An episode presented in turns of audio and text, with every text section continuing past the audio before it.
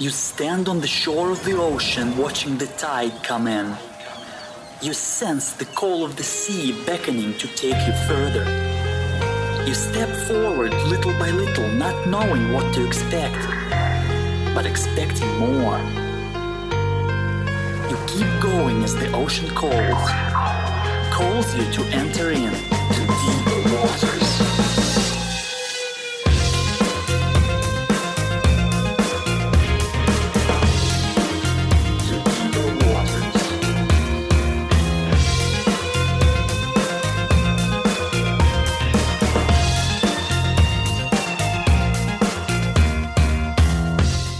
Hello, everyone, and welcome to the Deeper Waters podcast.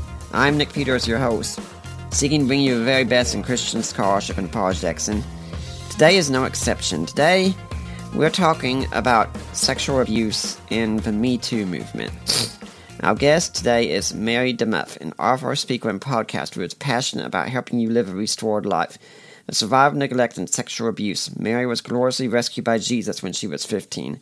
She has spent her life healing from trauma so she can help others not feel so alone.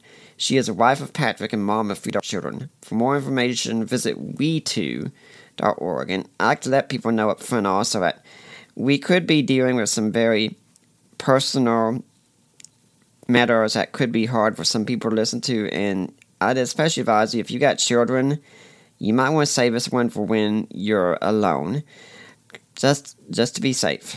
but for now, let's uh, go meet our guest. And Mary, welcome to the Deeper Waters podcast. Thank you for having me. It's great to be here.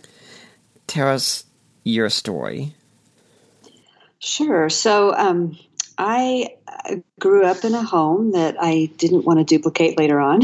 Just a difficult home. And I think a lot of people can relate to that. I think a lot of us look back on our lives and think of ways that maybe we would want things differently, or when we raise our kids, we'll do things differently. But um, as a child of three divorces, and uh, two of which were um, before the age of six, so um, had a lot of kind of trauma in my life at that time.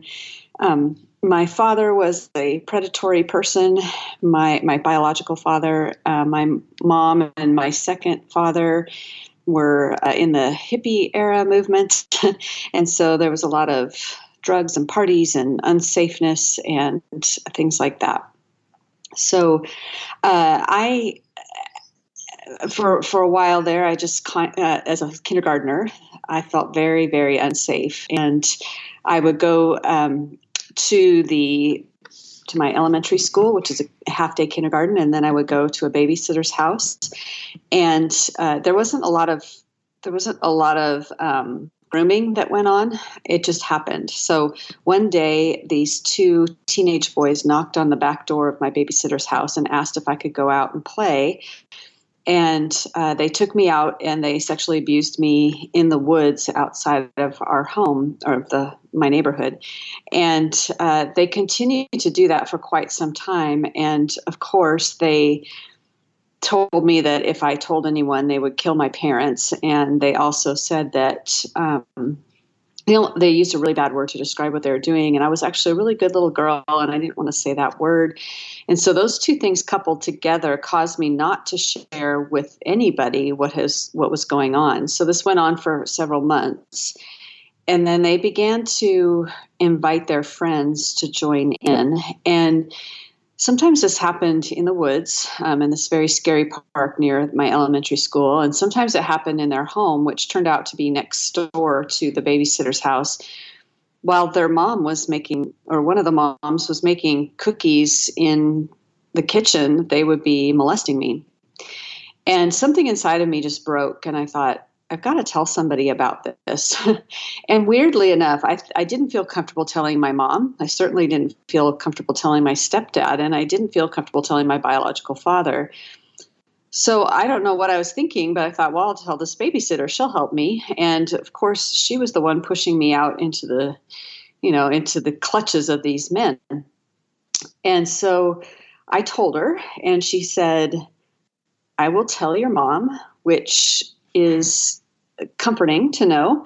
And as a five year old, you know, as a, a, little kid, I believed that all adults told the truth. And that if she said that she would tell my mom that everything was good now, I didn't think anything about, like, oh, I want them prosecuted or I want them to go to jail. I was just like, I want this to stop. And so when the next day came, I was kind of feeling relieved. But the knock came on the door again, and the babysitter sent me out again. And so in my mind, I thought that she did tell my mom, but my mom didn't care. And so at that point, I thought, okay, I will die. I just felt like I was going to die. And so the only thing I could of doing was to sleep. So I would get home from half day kindergarten, eat a very fast peanut butter and jelly sandwich, run to the ladies' bedroom, back bedroom, and pull the covers over my head and and just sleep and pretend to sleep for hours and hours and hours. And that actually did save me because the babysitter didn't want to be bothered by rousing me. And so for the last couple months of my kindergarten year, I was able to be free from the clutches of those neighborhood boys. Um, thankfully, at the end of that year, we moved away to another city. And so I didn't have to deal with that anymore. And um, and so I was really grateful for that, that, that I was set free. But the thing that happened was I felt like what those boys did to me was they marked me for further abuse because predatory people kept finding me. And I'm grateful to say I ran away from all of it. And it was probably seven to 10 incidences where I was approached and I was able to get out of each situation. Um, and I'm grateful for that. But this, you can imagine just all of the heartache um, that happened. So my mom remarried another man, and uh, things went on as usual. I'm a, I was an only child, so I didn't really have anyone to commiserate with or talk to about any of this. And at that point, my my father was my hero because he was the one that would come every other weekend and pick me up and take me places and pay attention to me. So when I was in the fifth grade, I was sitting in math class, and I there was a kind of a frantic intercom message that I could hear that said, "Will Mary come to the office right away?" And I remember walking down the hallway, and as I noticed the brick patterns on the wall, and I don't know why this struck me, but it did. I, I knew that my father was dead, and I got to the office, and all the office ladies were crying and my mom took me into her car and she told me, Your dad is dead. And my first question was, even though I pretty much knew it was my biological father, I said, Which one? And she said, Your biological father. And um, my whole world fell apart at that point because he was really the only one that paid any sort of attention to me. And in retrospect, finding out it was not good attention, it was it was predatory attention. Um, but I didn't know that at the time. I just thought he loved me. And so at this point, I lost kind of everything. We moved away, and I was in a new town, um, completely outcasted from the friend groups because by this time I was in the sixth grade. And that's when I started considering why am I on this earth, and you know what what's the point of me being here other than to be neglected or abused, and started um, to think about suicide and had a lot of suicidal thoughts. Wrote suicidal poetry and uh, in my in the eighth grade, um, was barely hanging on. There was a counselor in my junior high who who just he just took notice of me and he basically saved me um, not to the lord but just saved me by listening to me and giving me space to share some of my sadness at that time i had really connected to my third father because i no longer had my biological father and i found out that that they were getting a divorce. And so, of course, the whole thing fell apart at that point. So um, by the time I was in the ninth grade, I was I was really broken, really searching. I had been to a church one time up until that point, and um, what had happened was my for some reason my grandmother said I needed to be baptized, which was strange because she never went to church. And so we went to this Episcopal, Episcopal church, and the rule was you had to go to Sunday school one day in order to get baptized. So I went to Sunday school, and we created the walls of Jericho, and we kicked them over, which I thought was interesting. And um, I remember getting sprinkled. Uh, I had no idea what it meant. And uh, I remember asking my mom, "Can I please go back there?" So there was just something about it. I just wanted to church And of course, that didn't happen. And I remember the um, party that we had afterwards. My uncle came up to me and said, "Are you? Aren't you really glad that you're not going to hell anymore?" And I said, "Yeah, but I didn't know about that." So, so I was literally, I just didn't know anything about anything. I didn't know that Jesus was connected to Christmas or Easter. I, I literally knew nothing other than a swear word. And so in the ninth grade, I was invited to go to Young Life by a friend of mine, and it's a ministry to high school students. And that's when I started hearing the gospel for the first time. And every single time I heard about Jesus Christ, my heart just leapt out of my chest. And I just, I was hungering. I wanted to know more and more. I had this insatiable need to know about Jesus. And by the end of that school year, I remember one of the sermons or one of the little talks that was when Jesus calmed the sea. And the disciples asked the question, Who is this? That the wind and the seas obey him. And that question just circled through my mind that whole summer of my freshman year of high school. And when uh, my sophomore year came, I went to a weekend Young Life camp where the whole gospel was spelled out life, death, resurrection of Jesus Christ. What does it mean to follow him? and I remember going outside and it was dark. It was this is in the Pacific Northwest and I remember sitting under a tree which was kind of symbolic because all of the violation that had happened to me as a 5-year-old happened in the woods under a very great big evergreen tree. So here I am kind of full circle sitting under this tree and asking Jesus to please come into my life. And at that point it was more of a desperation of i need to know i have a daddy that's not going to leave because i'd had all that situation you know with all these fathers leaving. And um, and so that's how i met christ. And that also began a very long as you can imagine a very long healing journey from the trauma that happened throughout my childhood. And uh, I wish I could say, oh, I'm 100% healed now, but I'm not. I'm still walking through healing. Mm-hmm. Uh, but that certainly inaugurated the beginning of that healing journey. And so that's how I, that's kind of my upbringing and how I met Christ. Mm-hmm. You know, my wife has gone through some abuse as well, so I get it to an extent. I, um, it wasn't at the hands of family, and it certainly wasn't to the extent that you've gone through, but she's been through it. but at the same time, sometimes we do have these concerns, because we we do hear about these stories, but then we've all heard stories like, say, the Duke lacrosse players that were accused of rape, and the uh, that a lot of us are very suspicious about Brett Kavanaugh, and my, my wife and I know some people in the anime industry have been accused of things, and we have to wonder because we know there are real victims out there like yourself and my wife, but every time someone comes up with a story that really isn't true, it really does damage to everyone who has a true story, doesn't it? Sure, those are pretty rare, but they do make the news. And you're right, when those come out, it does it causes everyone to doubt everything. And um, one of the best things that we can do for someone in an interpersonal situation, I'm not talking a public situation, but one on one, when someone comes to us and shares a difficult story, obviously the best thing that we can do is to listen to them and to err on the side of belief in that small circle of two.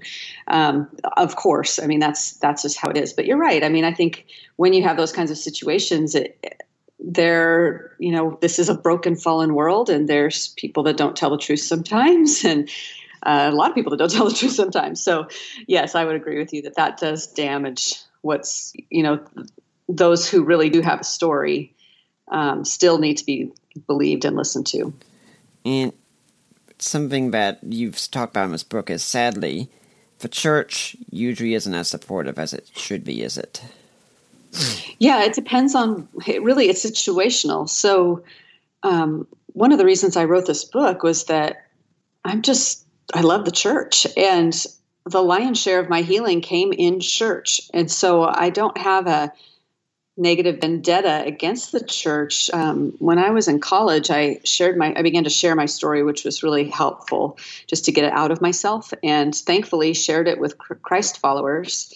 And so many of them just rallied around me, laid their hands on me, and prayed for me, and just loved me and listened. And so much healing, so much healing happened because of that.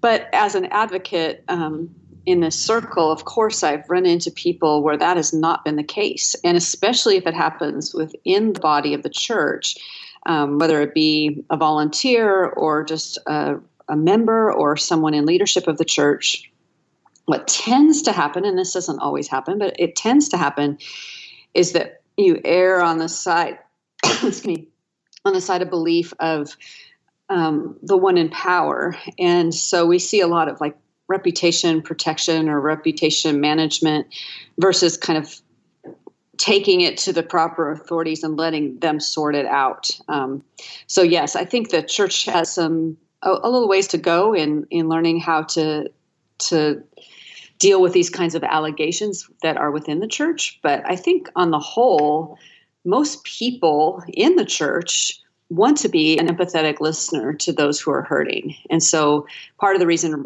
in writing the book was just to remind us of that, that this is really where the work begins is in those one-on-ones and those conversations where we're finally heard and prayed for and loved.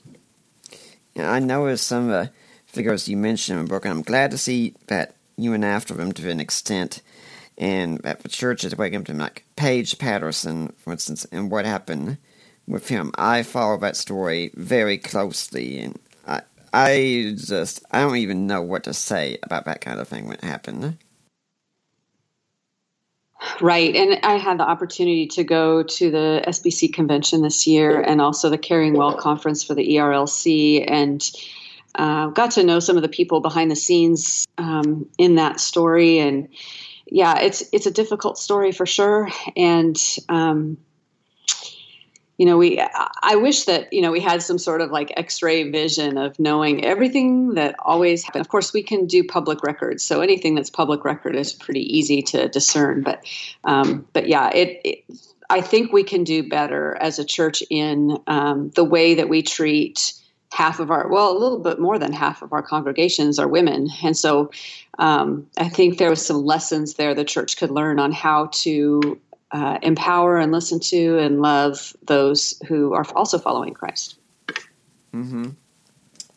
And you know, it's not just women who suffer from this. Right. And I, I don't just mean, in fact, being abused. I mean, yeah, men are abused sometimes yes. too. But I'm also thinking since many of us guys, I'd say most of the guys you meet are pretty much good guys. They they want to to just live their lives, want to love the, the women that are in their lives. And I know in my wife's when she's been abused that it's very difficult for her sometimes to accept that love from me because it's always viewed with suspicion and mm-hmm. as for single guys, I know a number of single guys who are practically scared to ask any woman out to say she's attractive, even because they don't want to get hit with a lawsuit and claim sexual harassment. Right. So we have a lot of things going on in what you just said. And I think one of the things is um, the reason that my husband and I wrote a book together, it's called Not Marked Finding Hope and Healing After Sexual Abuse, is that it was not his story. Um, he doesn't have that story of sexual abuse, but I did. And so we did suffer in our marriage because of that same thing that you just mentioned. Um, just this um, suspicion, fear, triggers, uh, recoiling. Um, those things are really common and they happen. And I, I'm finding that people in marriage are not talking about this very much. So when I am in a group, had the opportunity at the ERLC to talk about this really frankly and say, hey, we really need to talk about how um, survivors in marriage are having a hard time, and the spouse of the survivor, whether it's a female or male, are having a really hard time because their their intent is positive, but it's being reinterpreted as negative. And so there's a lot of good talking and counseling that needs to happen in marital relationships. My husband and I have learned that marriage can be a really great place of healing for a sexual abuse victim, or it can be a, a, terrible place for a sexual abuse victim. And it just really depends on the openness of the two, the willingness of both to talk about their issues, and um, to get some of that scary stuff inside out in the open. Um, whether it be between the two of you know the two people or um, in front of a counselor or a mentor or coach of, or some, of some sort um, but yeah, I, I, would agree that many people are walking wounded today, and there's a lot of fear around what is healthy and what is not healthy. But particularly, I, I can't speak to dating world since I'm not in it anymore, and I haven't been for a really long time. But at least in the marital world, I can say it is work throughable, and um, and it's important that we begin to talk about it because I think two things happen in marriage sometimes when you have someone that has that is a survivor. One is that they just simply shut down and can't have sex. They just can't do it. So i've i've talked to and and emailed several spouses that are in that realm. The other side would be that they are trying desperately to do okay in that area but they just are blocked somehow and it's not that they want to be blocked but they are and so those are kind of the two um, there's there could be a third route as well, and that would be the promiscuity route, where uh, they just um, a lot of there's one of the reactions of sexual abuse is promiscuity, and so that could be a third route as well. So those are the kind of things that I'm seeing in talking to people around the nation, um, and how it damages the marital relationship. Yeah, I'd like to remind everyone you're listening to Deeper Waters podcast. You got Mary DeMuth on talking about her book We Too but if you're here next week, we're going to be looking at Christ and culture. Again, I'm going to have Fair Tallon on from HBU. We're going to be talking about Christianity and culture. Uh, for now, let's get back to uh, Mary DeMuth talking about her book, We Too. Yeah, and it, it really is a shame because sex is meant to be a gift to married couples. And I mean, I, I know that, for those of us who are good guys, the greatest joy we have from our marriages, it's not what our wife does for us. It's what we do for her. And we we want to give her all the joy that we have without any barriers up there, but thanks to evil people, sometimes that doesn't happen that way.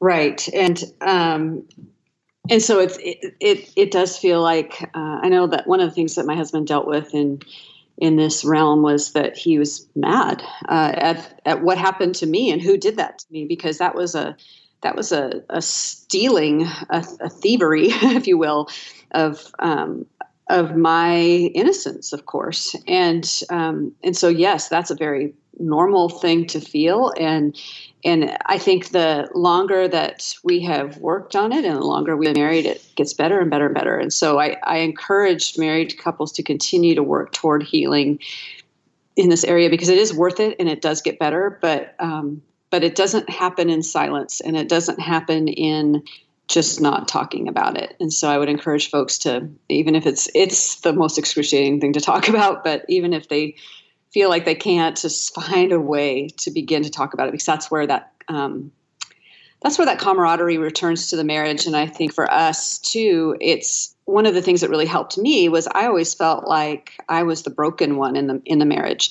i was the one that never did anything right or i was just you know i had all these problems or whatever and the camaraderie returned to our marriage when he began to look at his own issues which were unrelated to mine and and I finally felt like, okay, we're in this together. We both have problems. 100% of humans on the earth have problems. And now we're both looking at them going, okay, we can own our own stuff and we can uh, work on these. But I didn't feel alone anymore. I wasn't just the broken one that needed to be fixed. We both were broken people needing to be fixed. And so that, and that both caused us to turn to Jesus to be that healer for both of us honestly, you sound so much like what I hear you know, at home when my own wife tells me that she can't be fixed and things like that, I just say, "Hi, that doesn't even make sense to me because you're not a person to be fixed or something like that, problem as it were. You're a person to be loved and cherished. And to me, the whole not being fixed, it doesn't make sense. Right. Right. And I think, you know, continuing that cherished language of just loving well the person that you're with and finding out what makes them feel loved, you know, that good old five love languages that we've learned about is really important too. You know, like you can communicate it really well in your own lo- love language, but if it's not in hers, she may not hear it. So, and vice versa. Like I can, I could write notes to my husband till the cows come home, but it doesn't really matter. But if I hold his hand, matters. So, yeah, you know, it's it, everyone's different. Yeah, something also I think worth pointing out because uh, I've read two books here, on kind of related here. You're both saying different things, but at the same time, I think you'd also agree. After, after I read your book, I also read Mary Eberstadt's book, Primal Screams, and I'm working on getting her on the show sometime, listeners, about how the sexual revolution changed us so much. And one thing she said is, I mean, you said in your book, you know, we don't need to blame the victims. And to an extent, definitely, that's true. But at the same time, she said, hey, but women, we need to wise up a little bit here because some women sadly aren't used to having men in their lives who actually protect her instead. And she just says, women, if a guy asked you to go up to his hotel room alone, what do you think he's really asking for? So my my question at this point is, I mean, do you think you two would kind of walk in lockstep on this one? You know, you shouldn't blame the victim, but women at the same time also be very careful around men you don't know. Oh, obviously, and um, there's of course there's the whole idea of having wisdom and and also you know making wise those kinds of wise choices and things like that. So yes, of course, um, we live in a very interesting sexually charged world, and I do lament the fact that such the sexual ethic is no longer really talked about. It's as if it's been thrown out the window. And you know, I think uh, on the one hand, I think about like you get really harsh, and and I could think about well, before I got married, I was I, I wasn't I was a virgin for all intents and purposes, other than being raped at five. Um, if we got really technical, we could say that I wasn't, but I was, and and so, but today it, it seems like so few people have any sort of sexual ethic, and they don't think about what the Bible says about premarital sex and extramarital sex and all of that kind of stuff. And so, yes, I would agree that throughout the history of the sexual revolution that we have we have let the culture dictate our morals and we have not let the word of God dictate our morals.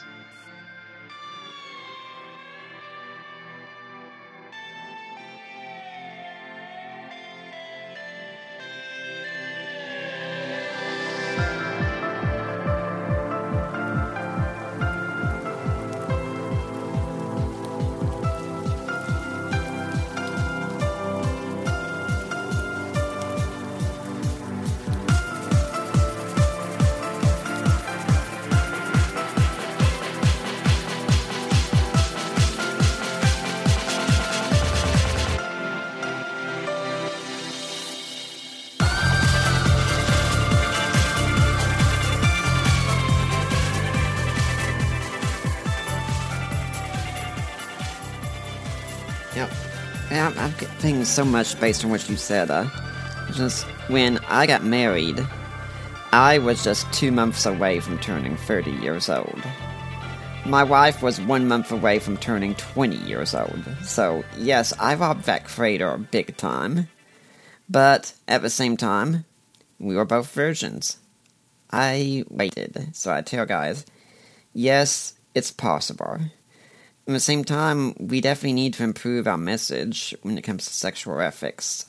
I was, uh, my wife's interested in joining the Orthodox Church, and I was on the page of a priest this morning where he wrote, he shared this article about how when a country's sexual morality starts going down the window, it's on its way out as a culture. And uh, when someone said, all we usually got for sexual ethics in the churches was a list of rules, and that was it.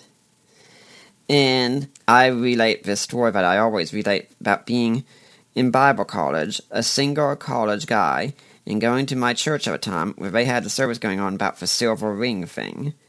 I support the intent, but I don't think the message works. and the associate pastor gets up and starts talking. He barely pays lip service to joy in marriage, and then goes on and says, If you have sex before you get married, it is going to be for selfish reasons. I'm thinking, okay, I agree. And he says, but think about this. Think about the shame you feel on your wedding night. You could get pregnant. You could get an STD. What will you have to tell your future spouse? And he's going on and on with something. Um, those sound like selfish reasons to me too. And as I, I close off now I tell a story, I say, I was in my audience and I was getting bored. And if you are talking about sex and the college age guys in the audience and he's getting bored, you're doing something wrong. Right. So it, I think you're right in terms of um, we haven't talked much about the the beauty of marriage and the power of that um, to becoming one. And I also think there's actually really good research out there about uh, that's like sociological research about the power of monogamy. And, you know, you see also a lot of these um, studies about longevity studies that talk about people who are in long term marriages or are, and especially who have religious affiliation, do a lot better than those who don't. And, and so we do need to be able to, to herald um, this as something really positive and I also like to think about too, like what what damage it does to the soul to be promiscuous and to sleep around. And and I don't say this in a you know hyper judgmental way at all. I think I'm thinking about it from a pastoral perspective and a shepherding perspective of if you're giving your heart away and you're being joined to so many different people, what that does and how it fragments your heart and how it harms your um, how it harms the way you view the world, how it harms your soul, how it fractures you. And so if our job is to be have this life abundant under Jesus Christ and what he's done for us, then um, giving our hearts away and our bodies away to multiple people cannot be good for our soul. And so, yes, of course, we talk about morality. Yes, of course, we talk about a biblical sexual ethic, but we also can point to research about what it, it does to us. And I think we're we're seeing people kind of come to that realization socio you know sociologically that this isn't a good thing for people. And so this hookup culture is is not good yeah. for the souls of each other. Yeah, I uh, wanted to say something about the power of monogamy and the power of marriage, which is the power of healing as well. That's Adam. Something my wife and I have in common is we both have Asperger's. She has BPD as well, we're working with that. But we both have Asperger's, so I marry her. Like I said, I was two months away from 30, so I'm, I'm, I'm talking about I am 30. And if you know anything about Asperger's, one of the things we usually have on there is we tend to have very finicky diets. My parents had tried for years to get me to change my diet. Wasn't happening. They asked my friends to do things to convince me. Wasn't happening. Talked to professionals, teachers who could do. Wasn't happening. Refusing to budge whatsoever married less than a year, and my wife doesn't. Doesn't even have to try. She doesn't have to coerce. She doesn't have to persuade. Just being with her made me want to be better. And there are still a ways to go, but my wife has done more for my good than, aside from Jesus Christ, and any other person has, I think. Well, I love that, and I think you know, as you talked about that power of monogamy and the power of a marriage of of one who loves you well, and I think that's as we look go and we go all the way back to the Garden of Eden and how God created the heavens and the earth, and He placed this man and woman in the garden, and uh, there was a, a an unhindered joy that was happening in that garden, and God create. He said it's not good that they are alone, and so He creates woman from man and the two become one. And there's something very powerful about that. And and what i see in that when i look at that particular story i think about our triune god father son holy spirit and how they they themselves exist in relationship. And and so they realize as they're creating the cosmos and they're creating human beings that that they want to have that they want to have let humans have that same kind of interaction that they have within the godhead and and so then we have this the story of these people, you know, having this uh, marriage, and of course, then sin enters the world and everything goes off the rails. But but I think that ideal of we were made for community. We were made to be loved. We were made to love. And like you said in your story, which I think is really poignant, um, someone loving us that way will cause us to look at our lives. It'll cause us to think about our sanctification journey in a different way. I'm not just healing for the sake of healing.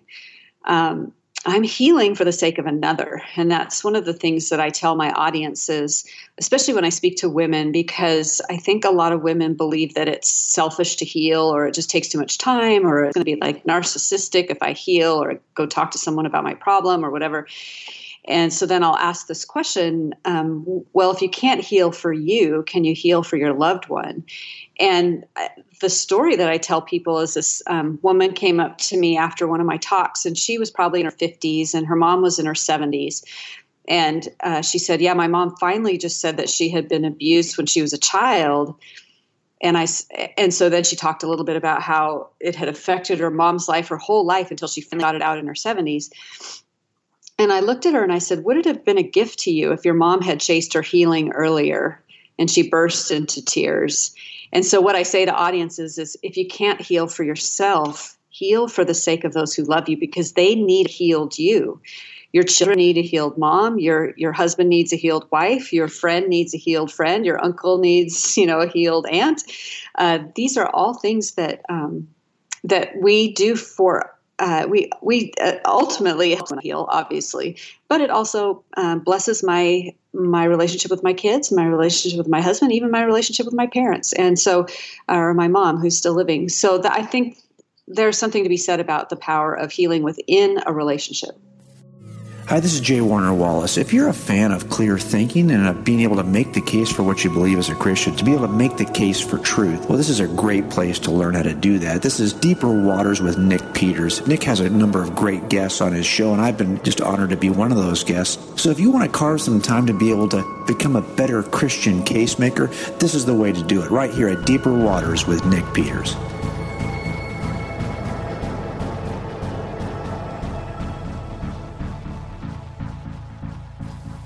Well, I can remind everyone at this point you're seeing the Deeper Waters podcast. We're here for an hour today, and everything we do here is supported by listeners like you. And if you want to help us, uh, go to uh, our website, deeperwatersapologetics.com. There's a link on the side. Help support the work of Deeper Waters Christian Ministries. And if you click that link, you'll get taken to the ministry of risen Jesus. You're still at the right place. Those are my in laws, Mike and Debbie Licona. You make your donation, you get in touch with me or Allie or Mike or Debbie and say, hey, I made a donation. I want to go to Nick Peters. I want to go to Deeper Waters. We will give that donation. It will be tax deductible. and uh, you can also buy some ebooks. I'm currently working on my response to Outgrowing God right now. The other one I've written on my own is A Creed for the Ages, The Apostles' Creed in Today's Christian, co-written God and Natural Disasters, for Menschenbars project, a very big one right now. Defining inerrancy, contextualizing inerrancy, groundlets, and uh, Christian answers of this generation's questions. And folks, if you can't do any of these, please go on iTunes and leave a positive review of the Deeper Waters podcast. I really love to see them. Now, Mary, do you have an organization or a charity you'd like to see people donate to? Um, actually, I, I can't think of one right now, but um, but I am grateful for the work of so many people who are helping in the advocacy space. Um, I know that the Southern Baptist Convention, uh, the Caring Well Conference, was a really interesting conference. And what I thought about when I was looking around, I believe there were 1,800 people there at the time. And I looked around and I thought, I think this is the largest gathering in the history of the church about this issue ever ever, ever. And that was, I, I got teary, you know, when I looked around that room thinking, wow, there's 1,800 people talking about how we can be whole in this area. And so um, I was really grateful and gratified by that. Now, let, us talk about what the church can be doing here then as we get into the final segments of our show here today. Because I mean, one of the things that I think is often a misconception is the idea that I mean, my own wife says to me, "You can, you don't understand what it's like being like BPD or having abuse in your past things like that." And I have to say every time, "You're right, hon. I don't." I don't think I can ever really understand that, just like I don't think she can ever understand what it's like to be a man. But understanding it isn't I mean, I should try to understand as much as I can, but it's not necessary to be there and be a healer, is it? Right, and it's it's. I think where we come to this place of, um, kind of where I, I land the plane is is being able to have those kinds of conversations that help each other, let each other in on what it is we're thinking and feeling because I'm not a good mind reader and my husband's not a good mind reader either. And so if it's left unsaid and if I say, well, you just don't understand, but I don't give him an explanation as to what I'm really feeling, then he can't. He, he, he can only speculate. And so having those kind of open kind of conversations where we're willing to share what our experience is like, um, the book to, to Kill a Mockingbird Atticus Finch says you don't really know a person until you walk around in their shoes a bit, and I think that's that's part of learning the power of empathy. But it's also uh, really important about communication of what it's like. Yeah, one of the things I'm thinking could also be helpful for churches to keep in mind is that many women who have been abused sexually, they might be very hesitant to go to a pastor because many pastors are men, and the first person they talk to aside from perhaps her husband or father or some family member, they don't want that to be a man. So you think it could help churches if they set up a woman, uh, a woman trained in counseling that all women could go to for these kinds of issues? Sure, I don't think that could hurt. I think that'd be really welcoming. Um, I know for me, as someone who's written a couple books on this subject, I get a lot of people coming to me with their first disclosures, and uh, there's that safety in knowing, okay, she's she's first of all, it's my story, so they know I'm going to understand. But yes, I can see having the same sex um, person to talk to is is comforting and and have having that kind of yes i've walked in those shoes before. So i would yes I highly advise that churches um, consider having like some sort of stevens ministry. I know that that's one that comes off the top of my head. My church has one of those where there's this people men and women trained to be empathetic listeners to people going through life struggles. And the nice thing about that is it's a ministry and people don't have to there's not an economic exchange for it. It's just a mentoring relationship and I know for me, one of the barriers to some of my healing was just economics. I couldn't afford it. We couldn't afford to send me to counseling. And so it forced me to go to a lot of different places and I read a lot of books. Uh, some of my counseling came at, on the heels of just reading good books. Um, and just being desperate and asking people to pray for me. And finally, when I did get actual counseling in my 30s, um, uh, I remember sitting across from the counselor and telling her my story. And after a couple sessions in, she said, "Okay, so how many years of counseling have you had?" And I said, "Oh, this you're my first counselor. I haven't had a counsel any counseling really." And she said, "No, come on, don't tell me a joke." And I'm like, "I'm not telling you a joke. I actually not had counseling." And she said, "Well, you." You're, you're healed as as much as someone who's had years of therapy, and so I'm not saying that to dismiss therapy. I think therapy can be really amazing, but it also talks it um, testifies to the fact that there God has different ways of healing us in different capacities, and I I was able to have a significant amount of healing outside of therapy, and then I also had some significant amount of healing within therapy. So it just kind of depends on your own journey. Um, but having someone in your congregation who has that empathetic training is really powerful. Yeah, I think another great organization is Celebrate Recovery. Yes, yes. It's where my, my wife and I both attend Celebrate Recovery. And I look I'm I'm a guy, I don't know much about this, and being on the spectrum, empathy is not always my strongest suit. So what are some other things that churches can keep in mind to help with healing? Well, I do agree that um, having those kinds of ministries like Celebrate Recovery and and those kinds of um, places where people can be broken, I think is so important. Um, you're in the South, I'm in the South. I think one of the problems that we have in the South is that there is this kind of pressure to go to church, and therefore there can be this pressure of appearing to have everything together and walk through the doors of your church.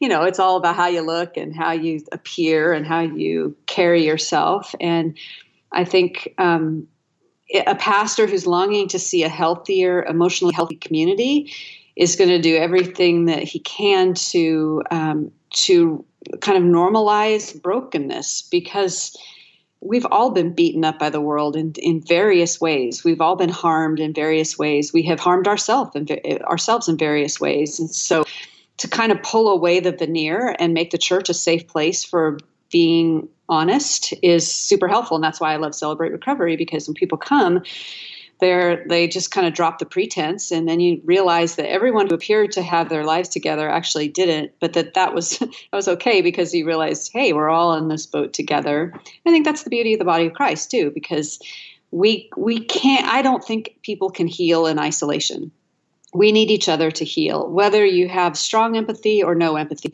We as you mentioned with the story of your wife you needed her and she needs you. And and the two of you together um, as the scripture says two are better than one.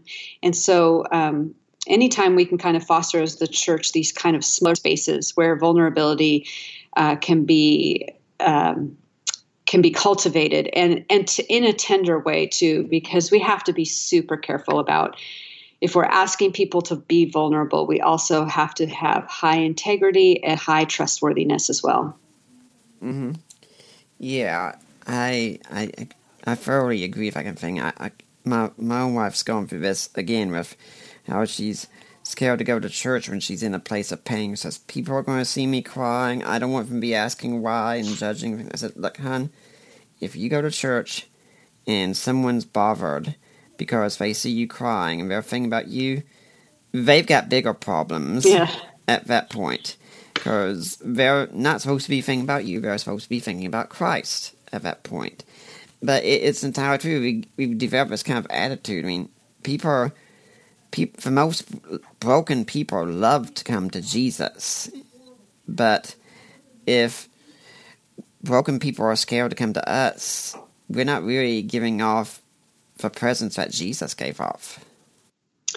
Right. I think I think that's really beautifully stated. And I think when I speak to audiences or when I'm one on one with friends, I one of the things I love to talk about is um, Second Corinthians 12, 9 and 10, that his power is made perfect on our weakness. And so, you know, I think a lot of people that have difficult stories, and a lot of us do, um, we can see that story as a detriment, like, oh, I have this terrible story and it's marked me for life. And and I actually now see my story um, as a benefit because I know my weakness and I am well acquainted with it. And that is what caused me to come to Christ. And had I been strong and had I had everything go my way, I would have had no need for Christ, and I would not have experienced the beauty of His strength in my weakness if I didn't realize my weakness. And so I tell people, you, you know, your weakness is your superpower. It's what compels you into the arm of Jesus. And we have to look at the narratives of the Gospels where Jesus constantly is kind hearted to those who are broken and on the outcast society and he has his harshest words for those who appear to have it all together. And so it's weird to me that we go to church and it's like we're trying to be like the people that have it all together and those are the ones that Jesus had the harshest words for. So I think we've got some things upside down and backwards. Something I, I tell my wife I was kind of thinking all the time, going along with what you said, is that what happens to you isn't always good. Everyone would have to acknowledge sure. that. But the thing is, if you're a Christian, the good news is God promises if you love the Lord, everything that happens to you will be used not just for His good, but for your good as well. I mean, as I say it, my wife and I both love playing games. And I say, it, this is kind of like the ultimate cheat code. No matter what happens, you're going to win in the end if you just love God. Right, and it's it's important that we we look at the the storytelling God that we serve. He is weaving together everybody's stories, and you know there are some there's some empty threads of my story that I don't understand, and they're not going to be made sense of here on earth. I will understand them on the other side. And that's okay. That keeps me longing for heaven. But as I look back on my story, I can see that there has been so much good that has come from so much evil. And that is not to my glory. That is to the glory of Jesus Christ, who's healed me and walked me along this journey. I'm so grateful for him. Um, he does work all things together for the good and the good of his plan. Um, and that's how I see it. I'm healed so that I can be part of someone else's healing journey. I am set free so that I can be um, part of emancipating others who are not set free yet there's a so what to my story. And I think that's where um, one of the things that's kind of helped me is to look at past, present, and future. I could say things like, I was neglected, and that was true. But then I can look at the present tense and I could look at the word of God and say, I was neglected, but I'm not neglected by the God of the universe. I am cherished and loved by Him. And then I can write a future statement. Because I am loved by the God of the universe and not neglected, I can help other people in the world who feel neglected realize that they're not alone and that Jesus loves them. And so that simple exercise of doing the um, I was, I am, I will be. Uh, is really powerful. It makes sense of some of the terrible things that have gone on in the past. Um, God does use it, and it's usually um, He uses that pain in your ministry in the future. Mm-hmm. what would you say to the woman who's listening, who's gone through abuse, and who thinks healing is kind of like a hopeless cause at this point? Well, I would, if I was sitting across from her and we were having coffee together, tea, um, I would say, "Do you mind pray for you?" Because uh, I, I really believe in the power of prayer. Because I don't believe that um, healing is impossible. Because of Jesus Christ, nothing's impossible. And so I, I would counsel that there is possibility there. Um, that doesn't negate the pain of the person. It doesn't negate the terrible journey that they may have been on. Um, and again, I would say uh, one of the things I tell folks is an untold story never heals. And so I would ask um, that they would begin to let out their story to someone who's safe and to process that story with someone who's kind hearted and empathetic and sweet. And um, that that will begin the journey and then to begin to trust the holy spirit to lead you to the right people the right things the right book whatever um, it is to go to the next step. I think a lot of times when we look at the healing journey we look at zero to a million and we think well i want to get to a million. And the healing journey is like step, then the next step, then the next step, then the next step. I think we want it all at once. We want to be like the blind people who are healed by Jesus immediately. And we see the other ones that had to go wash their eyes and then they were healed. They came back and said, I see people like trees walking around and Jesus healed them again, you know, to the full fullness. Sometimes we're healed in an instant. Most of the time, we're walking out our healing as we walk out the sanctification journey. And what would you say to the person who's with the one being here, in this case especially to the husbands who are wondering what's going on here. I want to love my wife, and yet there seem to be a thousand and one barriers in the way. How do I handle this? Yeah, a couple things come to mind is obviously um, to get on your knees and to pray for your spouse and to ask God for supernatural insight into what they're going through and ask for ways to serve your spouse um, that will be a benefit to him or her. And um, and then also if it becomes a barrier for for the spouse and their relationship with God to find godly counsel, um, whether it be you know counseling services or a mentor at church or something like that, because it's a hard thing to bear, um, especially if you have if you're walking with someone who isn't healing and who doesn't seem to want to heal then all you can you can't control their healing journey but you can control your own response to it and so getting the kind of counsel and wisdom that you need is really helpful too Mary, I really need to be wrapping things up here. We've almost got our time here. And do you have a blog, website, and email where people can get in touch with you if they want to find out more, and especially if they want healing? Yeah, so I have a website called we2.org, and if people go to we2.org slash 21 days, they'll receive a three week free um, uh, email sequence. Uh, it'll come every day in their inbox for 21 days. And these are all the best things that I've learned about the healing journey, and that's absolutely free. If you're wanting uh, some sexual abuse resources, you can go to we2.org slash pastors and get a PDF of all of the resources all around the world for sexual abuse victims. And I, I've curated that list myself. It's about 30 pages long with links. Mm-hmm. Um, I also have a podcast called Pray Every Day. People can find it at prayeveryday.show. And this is a 365, next year will be 366 day podcast, five minutes where I read scripture and then pray that scripture for my audience. And currently we're reading through the book of Romans. And after Romans, we'll go through Micah. And after Micah, we'll go through the whole book of Matthew. So I read chunks of scripture and then I pray. It's only five minutes long, and you can find it on your Alexa device too, which is kind of fun. And so that's where they can find me. My normal personal site is marydemuth.com. Do you have any final words you'd like to leave today for a Deeper Waters audience? You know, um, there's always hope. And there have been times in my life where I thought, I am never going to get over this. This is too big of a mountain. I can't climb it. And yet, um, there's been deeper levels and higher climbing that happened after that despair. And that's where I would say, remember that your weakness is your superpower, and that that's actually the most beautiful place to be because that's where Jesus does his best work. Yeah, I'd like to thank you for coming on. Hopefully, we'll see you back here again sometime. Thank you so much. I appreciate it. Mike Miner went next week. We're going to have Phil Tallon on talking about Christ and culture and possibly beauty to some extent. For now, I'm Nick Peters, I'm signing off, and I affirm the virgin birth.